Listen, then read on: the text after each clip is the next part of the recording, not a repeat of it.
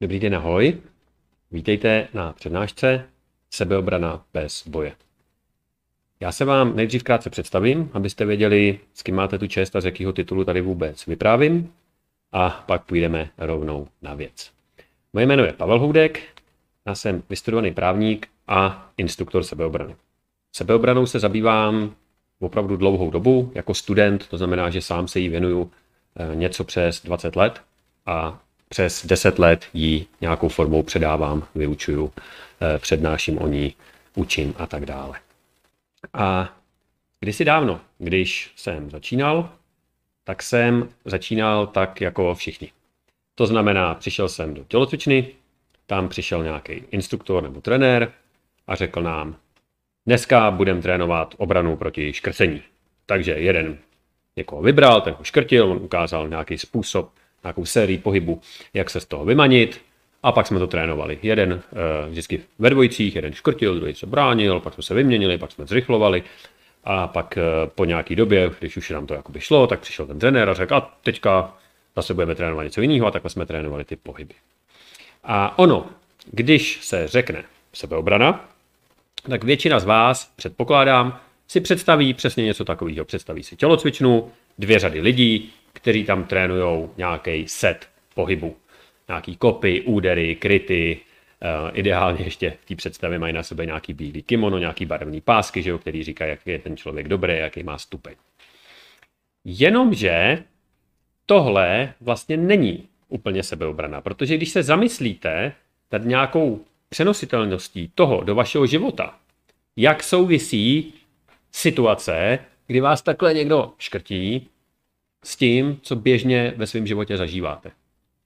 To asi není věc, kterou byste zažívali, nebo kterou byste si i vůbec jako představili, představili nebo pustili do mysli, že tohle se vám děje. Problém je jeden. V reálném světě takhle útok přeci nevypadá. Že se někdo objeví a drží vám ruce na krku. My nežijeme ve Star Treku, aby tady transportním paprskem se někdo objevil že jo, ve Star Treku měli eh, zbraň v ruce nebo tady prostě s rukama a začal mě škrtit. Ale v reálném světě se předtím musí stát celá řada věcí. Ten člověk, ten útočník, si vás nejdřív musel vybrat ze všech těch lidí, který má okolo sebe, nebo ze všech těch lidí, kteří někde jsou, si vybral vás. Z nějakého důvodu. Pak k vám musel přijít, aby vás vůbec mohl hrozit. Z pravidla v drtivé většině situací následuje fáze komunikace. Ten člověk vám něco říká. Může být prostý, agresivní, ale taky jako podlej nebo takový vtíravý, prostě uh, nějaká, nějaká fáze, kdy na vás mluví a vy s ním případně. Pak si ten člověk musí připravit, to znamená napřáhnout se třeba na ten úder, nebo si připravit ty ruce a dát vám je na ten krk. A pak vás škrtí. Z toho, co jsem řekl, vyplývá, že tam je celá řada kroků, kdy vy, jakožto ta potenciální oběť, už můžete něco udělat. Můžete udělat něco, abyste ten útok překazili a on se vůbec nedostal do té fáze, kdy vás někdo škrtí. Proto je tahle přednáška nazvaná sebeobrana bez boje. Protože se bude zabývat těmi kroky, který přicházejí předtím. My pracujeme s konceptem pět stádií útoku, ještě jednou to zopakuju, je to nějaký výběr, když se vás ten člověk vybírá, příchod, kdy k vám musí přijít na nějakou kontaktní vzdálenost, aby vás mohl ohrozit, dialog, potom je to ta samotná příprava toho útoku, to znamená to fyzický nějaký postavení se v prostoru a ten útok samotný. A když se k tomu vrátím, co jsem začal říkat, když se řekne sebeobrana, Většina lidí si představí tu pátou fázi, to znamená útok je průběhu a já mám dělat nějaký kryt, eh, někdo mě kope, já to mám nějakým způsobem vykrejt a bránit se. Z mýho pohledu to je součást sebeobrany, je to důležitá součást sebeobrany a na našich trénincích samozřejmě se té fyzické části věnujeme, ale taky kladem velký důraz na to, co bylo předtím. A to, co se děje předtím, jde předat do značné míry třeba i formou takovéhle přednášky. Jak jsem řekl, přesně tomu se budeme dneska věnovat. Máme tady chat, ta přednáška je online, takže pokud zrovna nekoukáte ze záznamu, ale koukáte teďka uh, rovnou živě, tak pokud budete mít jakoukoliv otázku, jakýkoliv dotaz, připomínku, klidně i nesouhlas k tomu, co říkám, tak to napište do chatu, já to mám tady před sebou, přečtu si to a rovnou na to budu reagovat. A my půjdeme na první úkol, který je váš, ať už koukáte živě nebo ne, tak se teďka krátce zkuste zamyslet. Představte si, že vy jste útočník. Vy přepadáváte lidi. Neživíte se tím, co děláte, eh, nechodíte někde do školy nebo do práce nebo cokoliv, ale jste kriminálník, který se zbudí ve tři odpoledne, má trošku kocovinu ze včerejška, šáhne do kapsy, zjistí, že nemá peníze. A potřebujete peníze, potřebujete peníze na automaty, na cigára, prostě na chlast večer. Tak stanete, posadíte se někde na ulici na lavičku, sedíte, kolem vás takhle chodí lidi a vy si vybíráte, koho přepadnete. A zkuste se teď krátce zamyslet, já budu nějakou třeba půl minutu mlčet, koho si vyberete a proč. Typově. Jaký typ člověka si vyberete, když ho chcete přepadnout, sebrat mu něco, ideálně peněženku nebo třeba mobil, který prodáváte do zastavárny a e, tím si vydělat peníze. Tak, schválně zkuste přemýšlet. Pokud koukáte živě, tak mi to klidně napište, já to přečtu, pokud máte nějaký nápady. Tak, četu mi zatím nic nepřistálo, ale klidně to ještě napište. Ale pokud jste jako většina lidí, tak na prvních místech toho seznamu se začalo objevovat. Ženu. Možná, když jste opravdu jako dobře v tom, tak tam máte třeba dítě. E, starý člověk. E, to všechno jsou dobré myšlenky. Pokud se dokážete opravdu dobře vcítit do hlavy toho násilníka, tak vás napadne třeba invalida což je extrémní myšlenka, ale e, jako správná a pravdivá, protože takhle ta druhá strana bohužel uvažuje. Já jsem minulý rok, už vlastně dva roky před covidem, měl přednášku na e, jedné škole pro e, zrakově a sluchově postižené děti. A měl jsem mi tam proto, pozvali mě proto, že oni to řeší na denní bázi. Myslím, oni, ty, ty děti s postižením. A proč? Jednoduše. Okrást slepýho kluka je nejsnadnější věc na světě. Prostě k němu přijdete, seberete mu to, co má a jdete pryč. On za váma nepoutíká. On vás ani nepopíše eh, nějaký policii, tak prostě odejdete a máte to. Takhle se to jeví hrozný, ale přesně kvůli tomu tohle cvičení děláme. Je to mentální cvičení, který má za úkol dvě věci. První je trošičku se snažit poznat, jak uvažuje nějaký kriminálník jak vůbec myslí. Protože když nepoznáme, jak takový člověk myslí, jak takový člověk přemýšlí, jakými, jakými pochody se ta jeho mysl ubírá, tak se nikdy nenaučíme tomu nějakým způsobem předcházet. Protože my, slušní lidi, který uh, doufám na tuhle přednášku koukají, tak vás takovéhle věci ani nenapadnou jako přepadnout jako kluka na mozaiku. No wow, to je přece jako tabu. Ale ten člověk uvažuje přesně obráceně. To je to nejsnažší věc a on hledá tu nejsnažší věc. Ale k tomu se ještě dostane. Teďka tady vidím v chatu jednu myšlenku, vybrala bych si někoho, kdo půjde sám. Přesně tak. Takže eh, máme tam tu ženu, dítě, starý člověk a tak dále. Jejich společným jmenovatelem je jedna věc. Ten člověk je slabší.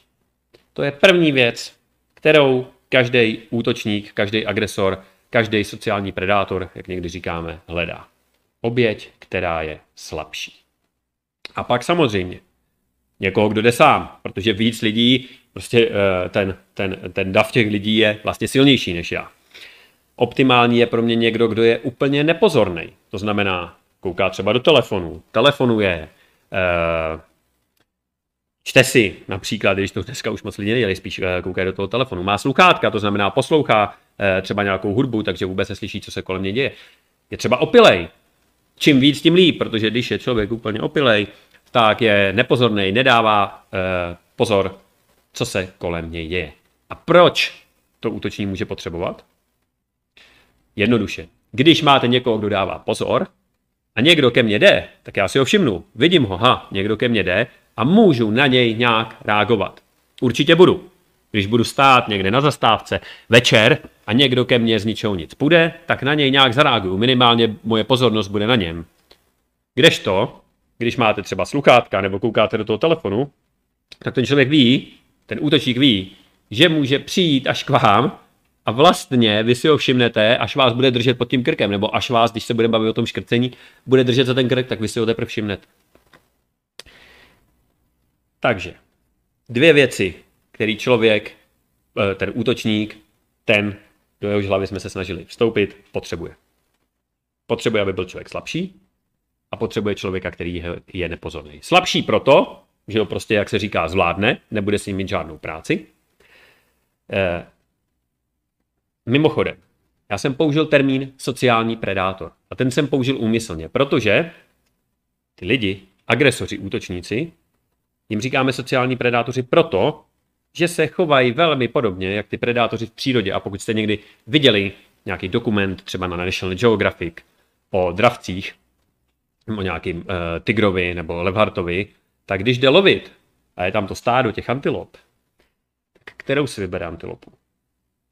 On si nevybere tu největší, nejsilnější, nejhezčí, která má nejvíc masa, že jo?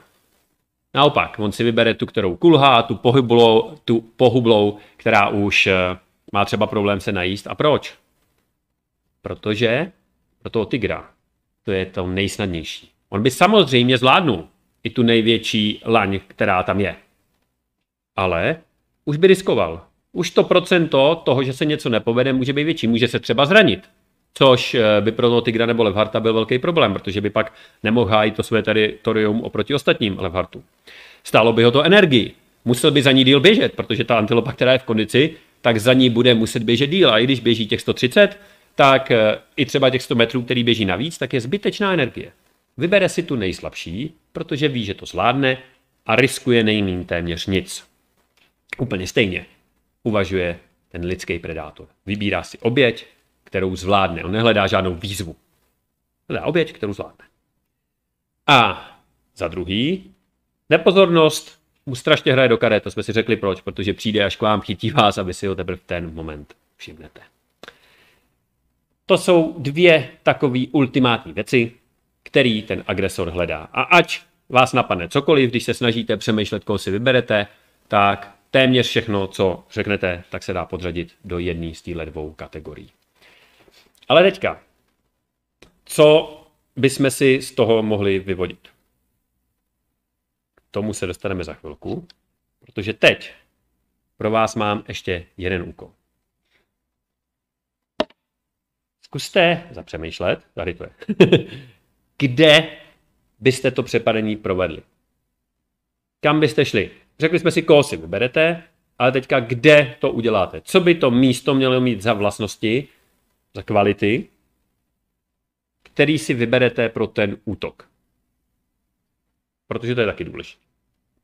Zkuste zase zapřemýšlet. Já vám zase dám nějakou půl minutku, budu mlčet. A je úplně jedno, jestli koukáte živě, v tom případě mi to zkuste napsat do chatu, a nebo ze záznamu, tak si to aspoň promyslete, nebo klidně to video zastavte a napište si to. A za půl minutky budeme pokračovat. Tak, přečtu nejdřív nápady z chatu. Málo frekventované místo. Super. To je první věc. Když chci jako přepadnout, potřebuju málo frekventované místo, zároveň ne úplně jako pustý. Když budu čekat někam doprostřed lesa, tak eh, se možná nikdy nedočkám, že tam někdo půjde. Ale potřebuju místo, kde občas někdo jde, ale je málo frekventovaný. Proč? No protože nechci mít svědky nebo nechci, aby tomu člověkovi někdo pomohl. Eh, v blízkosti dopravy, to si nejsem jistý, co to znamená, abych stihla utéct. Jo, v blízkosti dopravy, abych stihla utéct. OK, to dává smysl. Další, nikdo tam není, žádní svědci, to jsme si pokomentovali, a rychle od tamtud zmizím, přesně tak. Málo lidí a budu to tam znát kvůli úniku.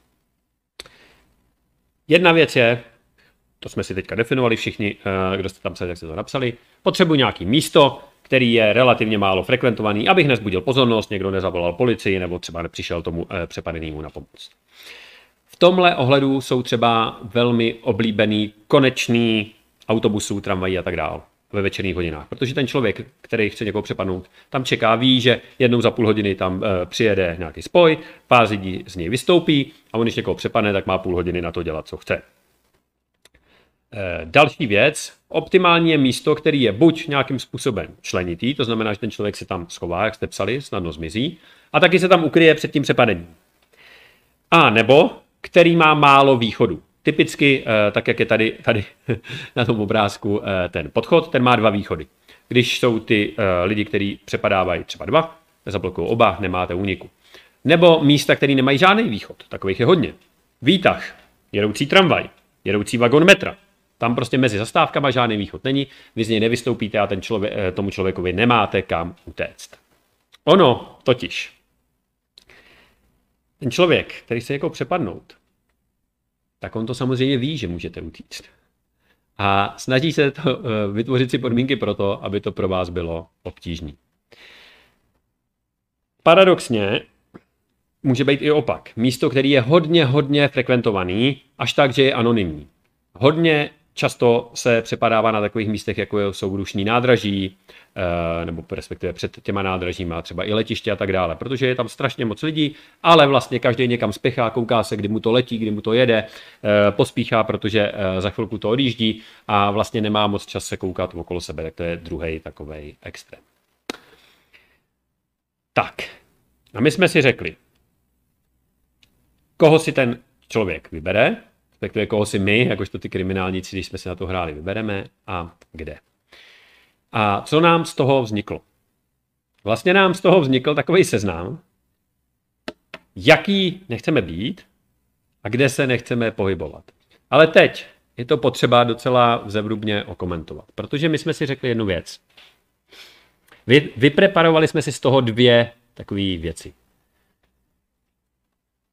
Ten agresor si vybírá člověka, který je slabý a který je nepozorný. Můžeme s tím něco dělat? Určitě můžeme dělat něco s tou nepozorností, že Takže od teď budeme pozorní. To úplně nefunguje.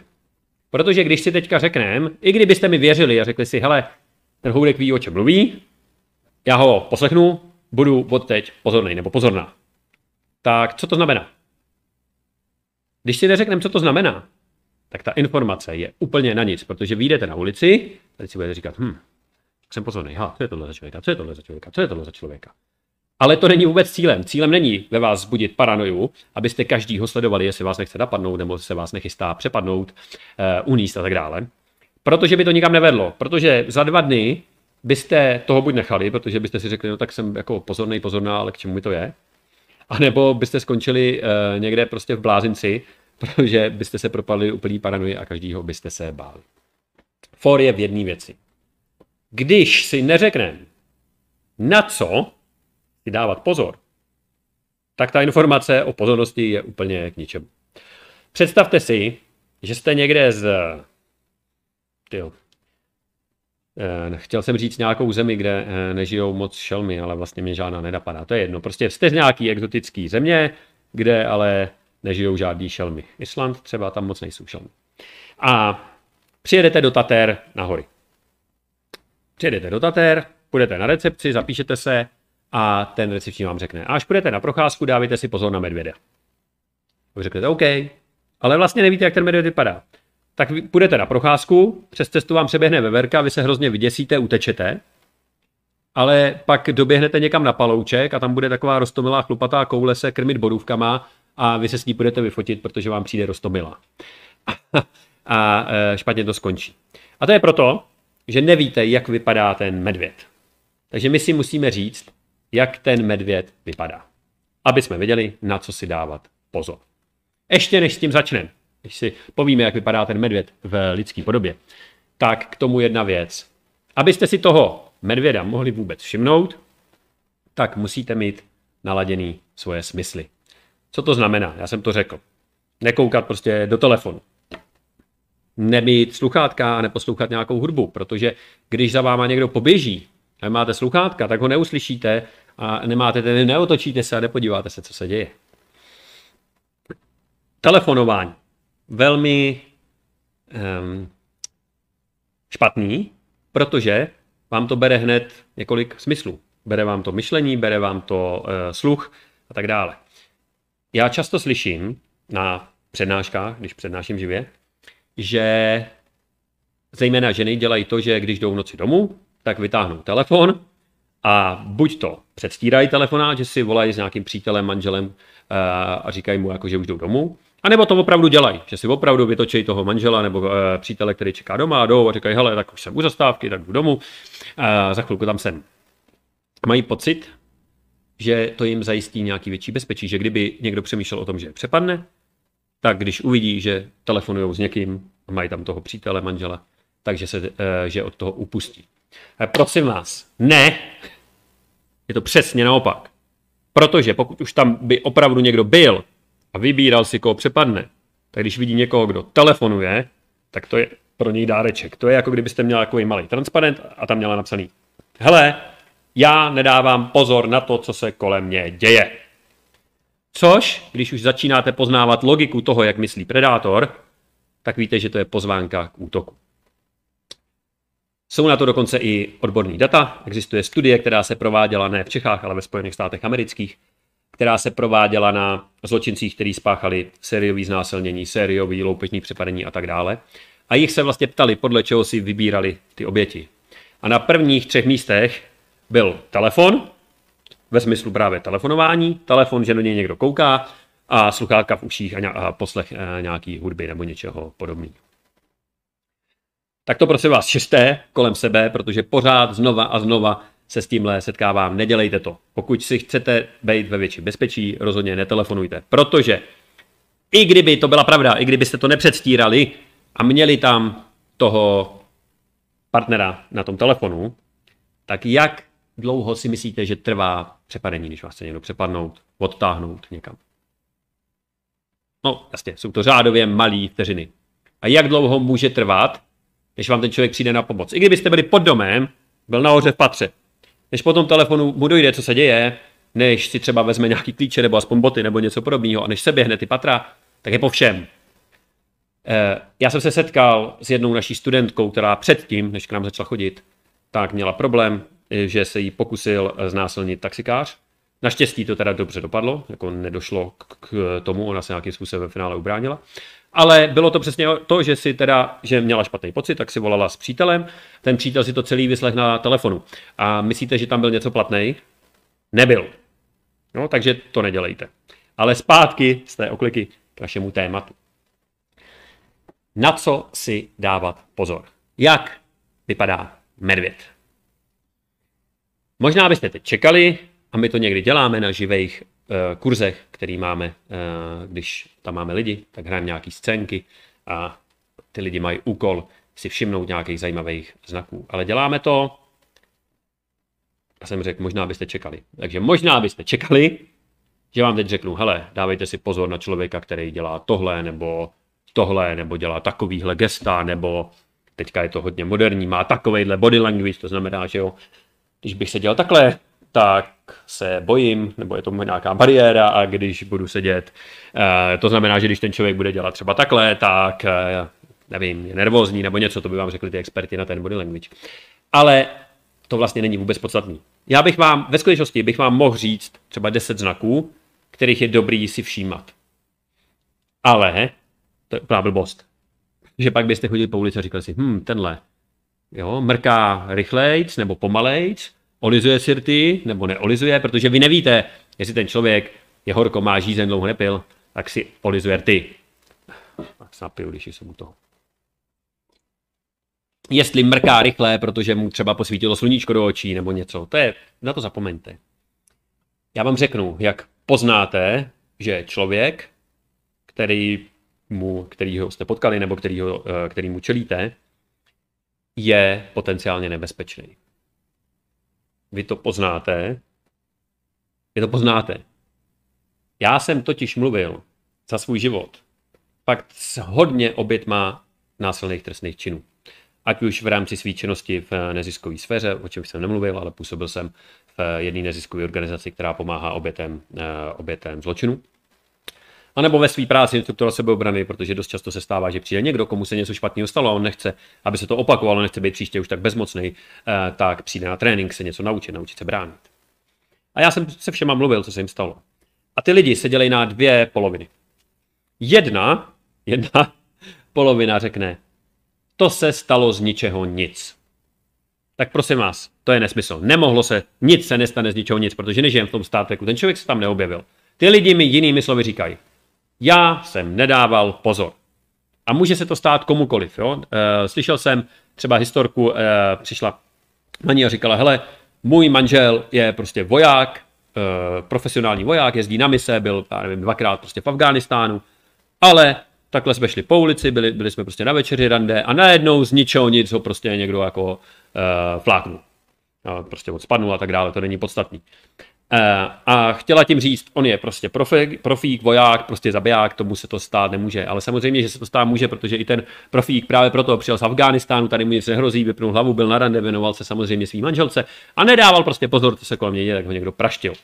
Ale to jsme si řekli, pozornost, potřebuju mít ty věmy, potřebuju mít takový po všechný povědomí, co se kolem mě děje. Takže tu půlku nechme. Já chci mluvit o té druhé půlce. Ta druhá půlka, která toho pachatele viděla, to znamená, nestalo se to ničeho, nic, tak mi řekla jednu věc a bylo to jako přes kopírák. Všichni ty lidi mi řekli, hele, mně se ten chlap nezdal. On byl nějaký divný, něco mi na něm nesedělo, něco bylo divný. Ale, pak přijde to a hrozný ale. On jednal slušně, on byl docela milej, on byl hezky oblečený, mluvil normálně, tak jsem s ním do toho výtahu nastoupila, tak jsem s, s ním vzala ten taxík na půl, tak jsem s ním tím autobusem odjela, tak jsem z toho autobusu vystoupila a tak dále, a tak dále.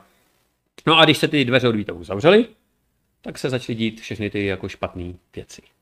Co se tím snažím říct? Do jednoho všichni ty lidi věděli, že něco je špatně v ten moment ale rozhodli se to ignorovat. Čiliže, jak to poznáte? Jak poznáte, že vám hrozí útok, že ten člověk, který tam stojí a divně se na vás kouká, je potenciálně ten sociální predátor a vybírá si vás pro nějaké přepadení? Právě tím, že na vás divně kouká, že vy z toho máte ten divný pocit. Já teď budu chvíli mluvit o intuici. Jak jsem řekl, každý člověk, a bavíme se o stovkových řádech, se kterým jsem mluvil, kterým se stal násilný trestný čin, tak dopředu věděl, intuice ho varovala, že něco na tom člověku je špatně. Ale většinou jsme se, většinou, nebo všichni ty lidi se to rozhodli zašlapat a nejednat podle toho. Intuice je naprosto přirozená, správná funkce mozku. Jde o jednu věc. Není to žádný ezoterický koncept. Není to, my říkáme šestý smysl, jo, tak máme pocit, že to je, máme tady nějakou antenku a teďka šestý smysl to nějak chytí. Ale je to racionální, popsaná funkce mozku. Jde o to, že mozek každou vteřinu přijímá neuvěřitelné množství podnětů. Ale vědomně, do vědomí, k vědomímu zpracování se dostane jenom maličkatej zlomek z toho. Neurovědci se to furt snaží změřit. Poslední nějaký odhad, který jsem četl, je, že mozek každou vteřinu přijme zhruba 6 milionů kousků informací věmu. Ale do vědomí se nám dostane asi 2000 z nich. To znamená, je tam úplně masivní, masivní redukce. Jinak to nejde, protože vědomě bychom to všechno nespracovali. Ale teď přichází ta záhada, kterou neurovědci ještě pořád eh, nějakým způsobem nerozlouskli. Kam se poděje těch 5 milionů 998 tisíc kousků informací? a jsou teorie a validní teorie a dost podložené teorie, že ty informace tam prostě někde jako furt zůstávají, akorát nám nepřijdou do vědomí. Co tím chci říct?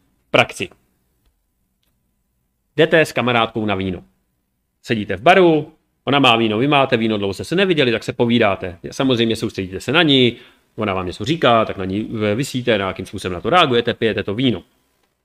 Tady je vaše pozornost ale už nevidíte, že na bar přišel nějaký divný chlapík, sednul si tam, začal se rozlížet, zaměřil svoji pozornost na vás a teďka na vás nějak divně kouká. Že když třeba jste se zvedla, nebo vaše kamarádka šla, jste, šli jste na záchod, tak on šel jako za váma, teď vás sledoval, pak se zase vrátil. Třeba ještě nevidíte, že si furt každou chvíli tady jako takhle něco potáhne a zase si to schová. To znamená, že má v kapse třeba něco těžkého. A vůbec si nevšimnete, protože jste zabraný pořád do toho hovoru, že když se, zvedne, když se zaplatíte a zvednete se k odchodu, tak on se zvedne taky a jde hnedka za váma.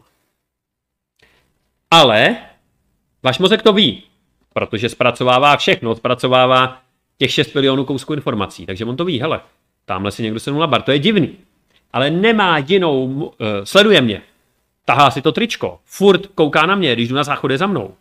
Poplach. Ale mozek nemá jinou možnost, jak vám to říct.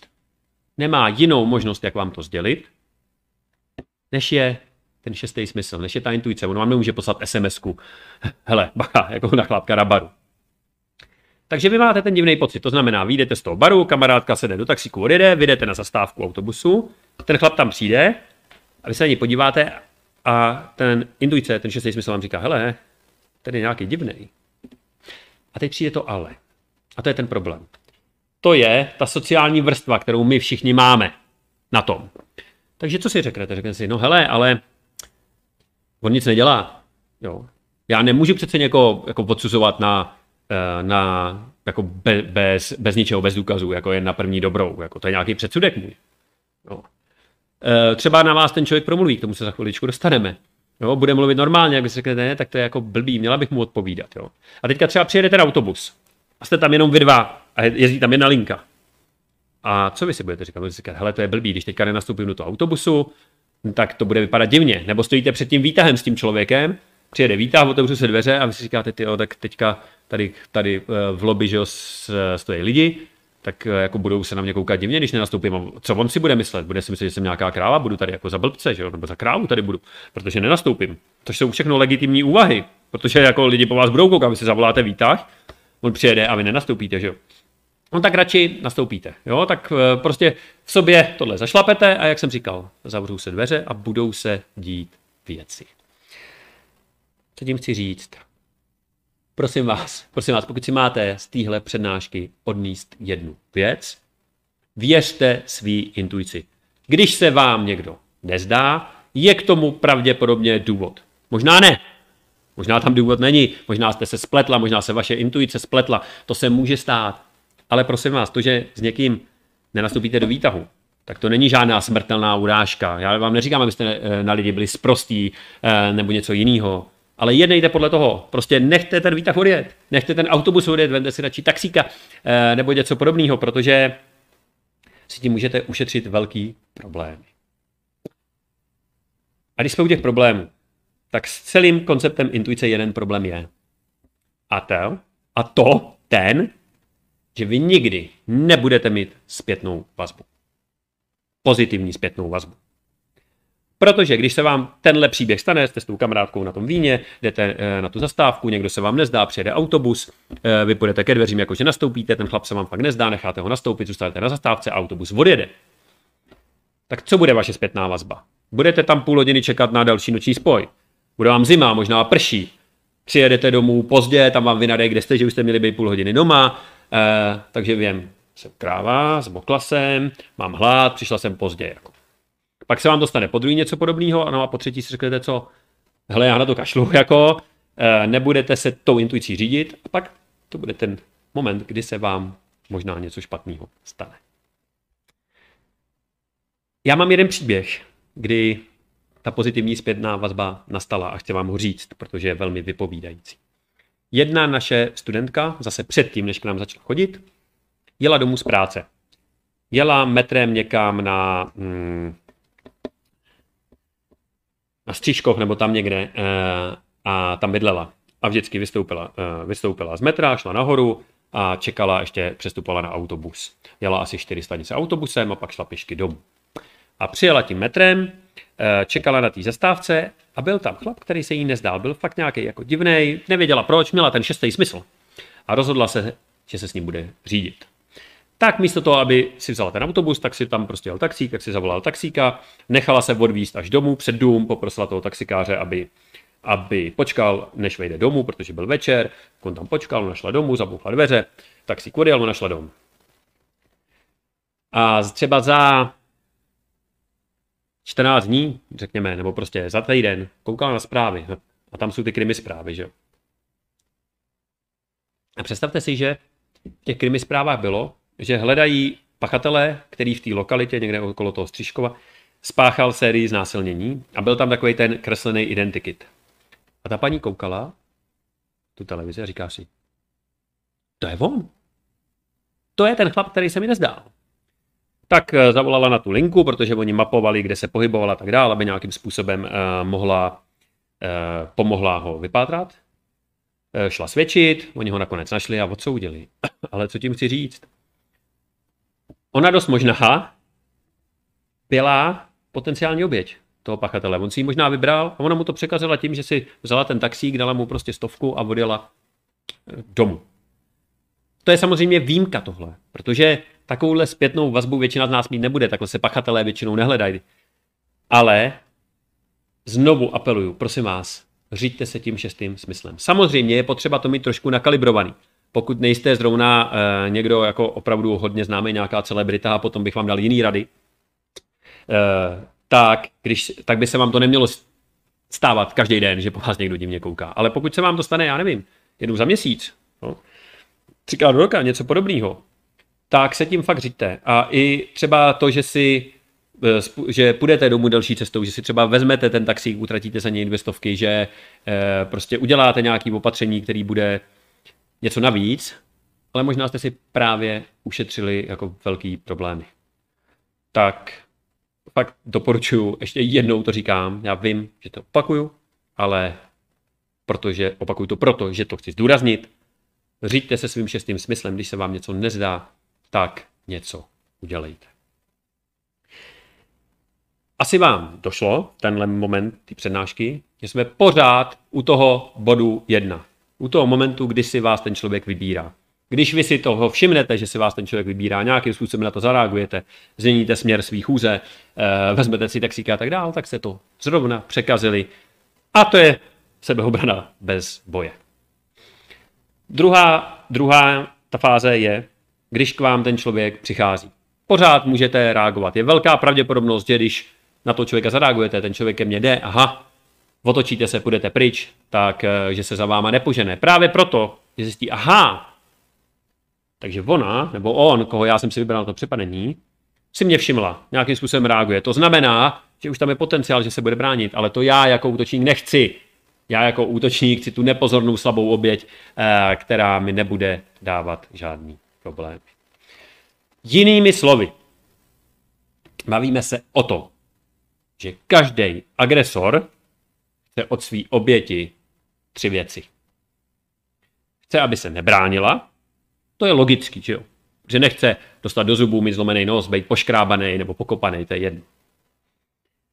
Chce, aby moc nevyváděla, ve smyslu nekřičela, eh, nedělala prostě nějaký scény, protože může přilákat eh, pozornost okolí, eh, někde vyleze někdo z okna, zavolá policajty, to nechci, nebo dokonce třeba přijde na pomoc, to se taky může stát.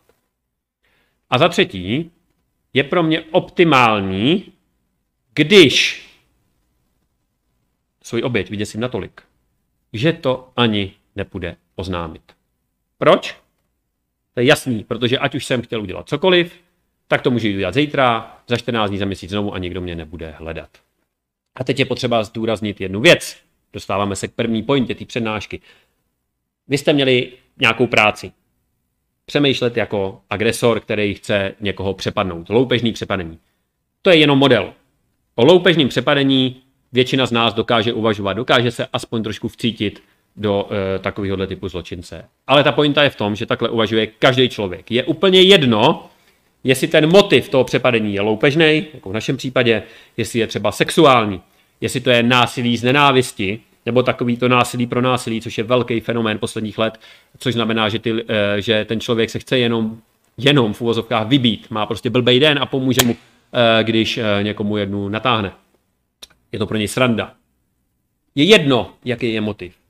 Každý agresor chce tyhle tři věci. Slabou oběť, která se bude bránit, která nebude moc křičet a která ho tak říkajíc nepráskne. Ale my jsme se ještě vůbec zatím nebavili o tom, koho si ten člověk vybere. A nebavili jsme se o tom schválně, protože když se řekne slabý, tak uh, tím není na mysli jenom fyzická slabost. Protože v momentě, pokud jste prostě fyzicky slabý člověk, s tím asi nic neuděláte, jasně, můžete začít chodit do poslovny, tak za dva, za tři roky uh, už to tak třeba nebude, ale to je takový jako dlouhodobý řešení a já bych rád uh, tady prezentoval nějaké řešení, které můžete za tu uh, vstřebat z té přednášky a okamžitě je uplatnit do praxe. Takže řečická otázka. Jak poznáme slabého člověka?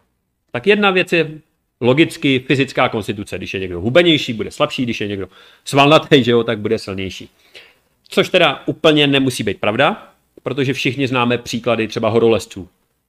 E, to jsou kluci holky, kteří jsou jako hodně hubený, šlachovitý, ale prostě mají sílu jako bejk, jo, vytáhnou se tady na dvou prstech někde a tak. A za druhý, když jsem ten agresor, tak mě mnohem víc, než ta fyzická stránka věci, zajímá ta psychická. A to je taky velký rozdíl, protože může být chlapík, prostě, který vyleze z posilovny, schválně kreslím ty extrémy. A já na něj houknu, prostě na něj zařvu. Hej, co děláš? A on se může úplně psychicky sesypat. A naopak, jo, 50-kilová holčina, eh, eh, na kterou houknu, tak mi může zatraceně zatopit. A to si dovedeme představit všichni. Takže, ten člověk si vybere, jo, a buďme fair, Nevybere si asi toho dvoumetrového chlapíka, který vyjde z posilovny. Asi ne. Ale vedle toho, nebo když vynecháme tady ten extrém, tak eh, to fyzično zase není tolik důležitý, ale vybere si někoho, o kom si myslí, že ho zvládne, o kom si myslí, že se bránit nebude. A teď jde o to, jak tohle poznat. Jak vlastně na ulici poznám člověka, který je prostě slabý, myšleno psychicky slabý, já nemyslím hloupej, ale že to psychika, že se prostě sesype, když na něj nastoupím a nebude se bránit a nebude mi dělat problémy.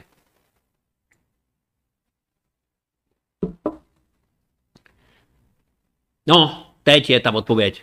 Řeč těla nebo něco podobného. Protože když někdo se po té ulici bude ploužit nebo bude stát na zastávce takhle, koukat do země a tak dále, tak tam mám slušnou pravděpodobnost, že se mi to povede. A naopak, když tam někdo bude stát, vyprutej hrudník, bradu nahoru a prostě takový jako do světa, tak tam mám slušnou šanci, že se bude chtít bránit minimálně, že uh, bude, tak říkajíc, vyvádět, bude dělat ty scény a tak dále. A to nechci, že jo. To je jedna věc, kterou nechci. Čili, že pokud se budeme bavit o tom, jak to ovlivnit, tak i když mi mám třeba blbej den, myslím na tisíc věcí. Hele, eh, v práci problémy, nebo mě vyhodili z práce, volala mi žena, že dítě je nemocný, eh, z banky mi volali, že neprošla nějaká platba, to je jedno, prostě mám problémy. A teďka budu stát na té zastávce a všimnu si, že se něco děje. Tak ta reakce, že na mě třeba někdo kouká, tady se mě varuje, tak ta první reakce by neměla být jako tohle. Ježíš, to, to přejde. Ale naopak. Tohle. A znova říkám, je jedno, jestli máte 100 kilo eh, nebo prostě 50, ale jenom ten body language vás přesvědčí, aha, ten totiž řekne tomu agresorovi, aha, tak já jsem si vybral, on nebo ona si mě všimli, ale nereagují na to nějak ustrašeně, ale reagují na to sebevědomě. To asi není člověk, kterýho já si chci vybrat, protože se možná bude bránit, protože možná bude dělat ty scény, protože mě pravděpodobně práskne. Ale pojďme dál.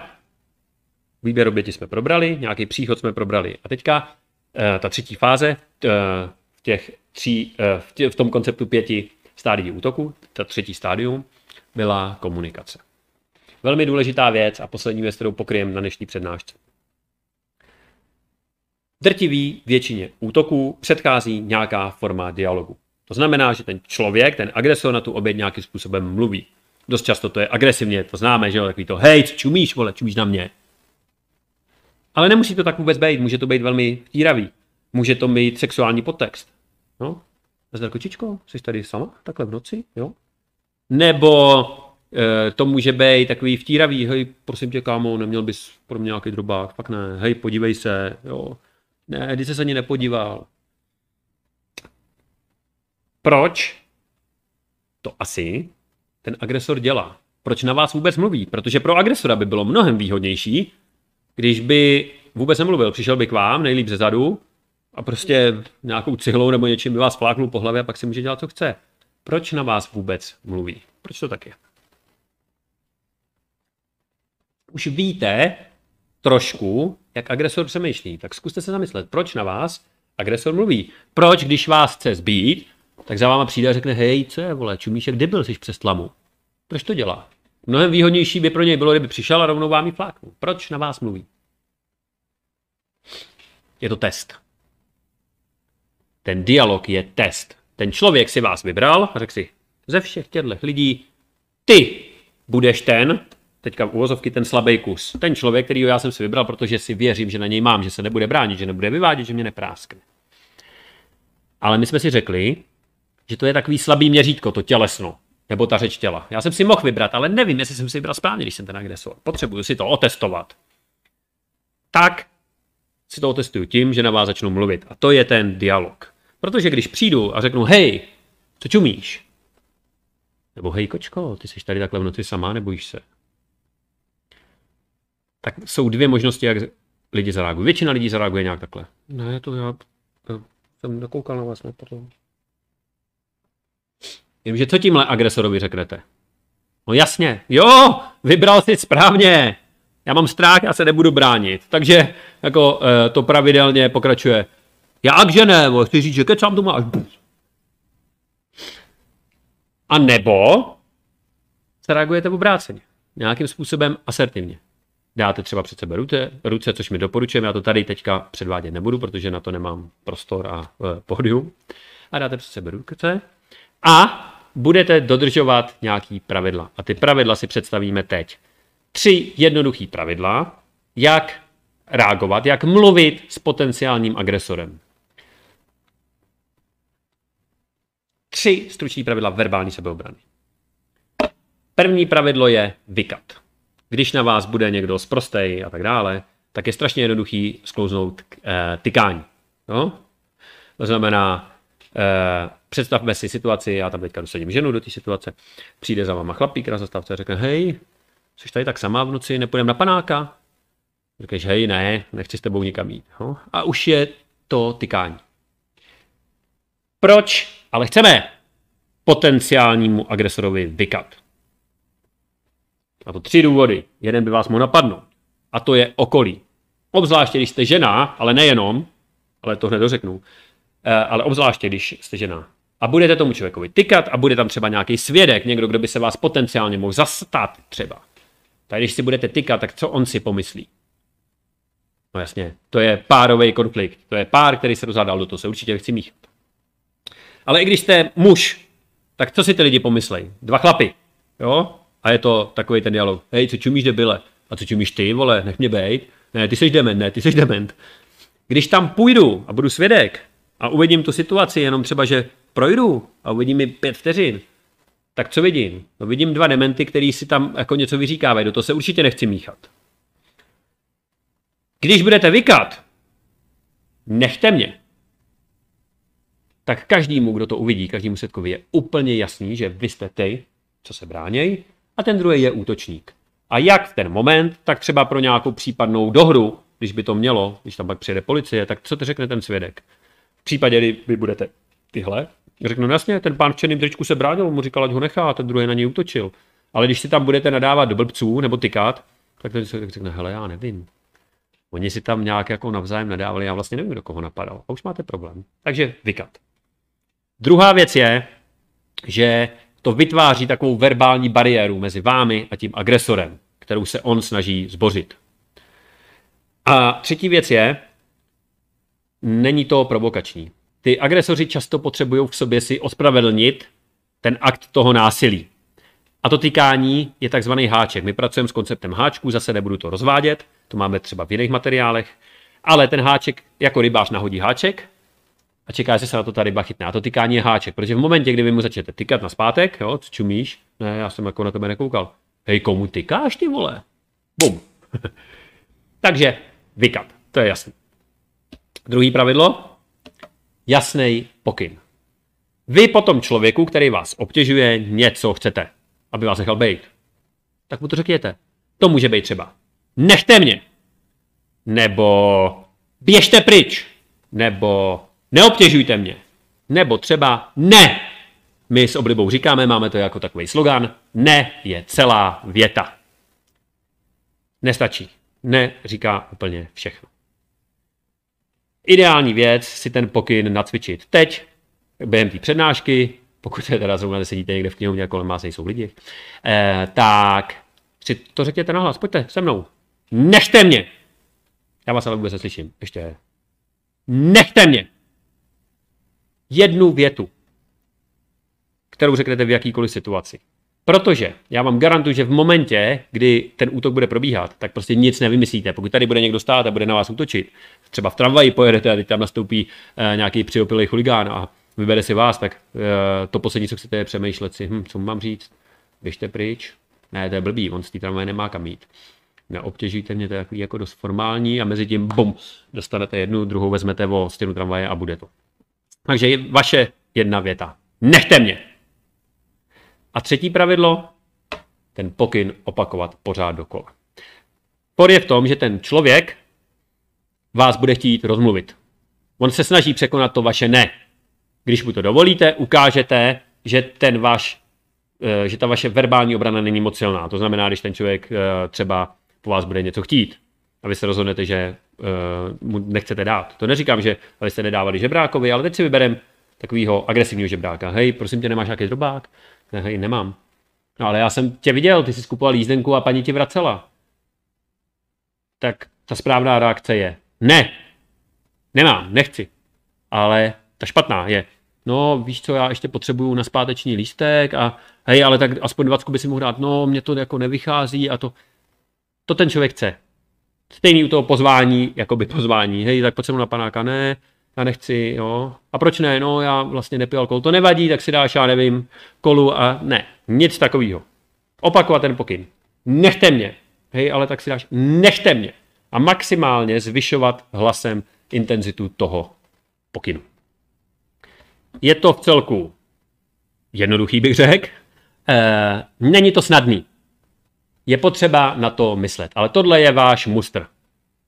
Já to zopakuju.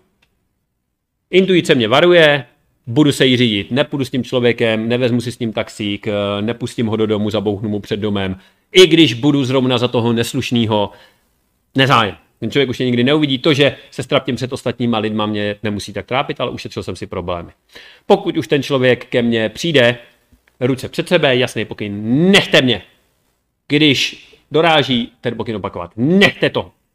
A zvyšovat intenzitu hlasu. Tady ta přednáška končí. Samozřejmě, pokud bychom eh, to měli živě, nebo jste byli na tréninku, tak teďka se budeme zabývat tím, co dělat, když to nezabere, protože to nemusí zabrat. Ale můžu vám garantovat, že tohle zabere v 90% případů. A jasně, pak zbývá třeba 10% lidí, kteří jsou třeba opilí, svetovaní, jsou to nějaký psychopati, že moc ne, eh, neberou sociální normy, a nebo si vybrali vás jako vás, je to třeba nějaký stalker, který jde po vás, prostě po vás jako po Julii a ne po libovolný ženě, která jde okolo. Ale pokud to je ten klasický, což je zdaleka největší počet případů, nějaký situační zločin, kdy si ten člověk jenom čeká, kdo mu vlastně vejde do té situace a toho si vybere, tak máte velice slušnou, více než 90% šanci, že když budete reagovat tak, jak jsme si dneska řekli, tak k tomu nedojde. A nedojde k tomu proto, že ten útočník hledá tu slabou oběť a vy mu ukážete, že se přepočítal, že vy nejste ta slabá oběť, tak on si prostě, a je to blbý takhle říct, ale je to tak, vybere někoho jiného. Protože on ví, že když vy uděláte tohle, když on si vás na té zastávce vybere, na té konečné tramvaje, a teďka k vám přijde a řekne, hej kočičko, jsi tady takhle sama, nebojíš se, a řekne, hej, nechte toho. A on, ale prosím tě, nechte toho. Tak se otočí a odejde, protože ví, že dalším spojem přijede prostě jiná žena, která zareaguje tak, jak on chce a to je to, a on si může dělat, co chce. Je to uh, blbý, ale uh, je to prostě tak. A teď už jsme na samotném konci. Já tady vidím nějaký reakce, takže se na ně podívám, přečtu je, odpovím. Pokud máte nějaké otázky, připomínky, uh, cokoliv, tak uh, se prosím vás ptejte. Já přepnu tady slide na, na to. Eh, zároveň tady máte kontakt, tady, tady eh, máte kontakty, eh, na mě je tam webovka, kde najdete nějaký další informace, je tam sekce blog, kde je docela dost článků, kde řadu z těch věcí, které jsem tady naznačil, tak ty koncepty tam jsou rozpracované víc, takže pokud se někdy večer budete nudit, tak si tam můžete počíst, eh, můžete se samozřejmě přihlásit na kurz a kdyby cokoliv bylo nejasný, tak tady máte na mě mail, tak eh, mi klidně napište a teď jdu na ty otázky.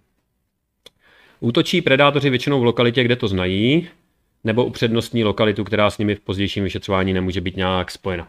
Hele, e, záleží samozřejmě na motivu, ale drtivá, drtivá většina takových těch pouličních útoků jsou situační věci. To znamená, sice jsou jako naplánovaný, ale e, hm, jak to říct, Prostě ta odpověď je, že většinou se dějou někde spíš, kde to ten člověk zná. Jako není to tak, že by ten člověk jel do cizího města a tam si to někde jako připravovat, takhle sofistikovaný to většinou není. Pak tam jsou poznámky, opáčko, skvělá přednáška, mě pomáhá si zpívat. Hele, eh, to zpívání.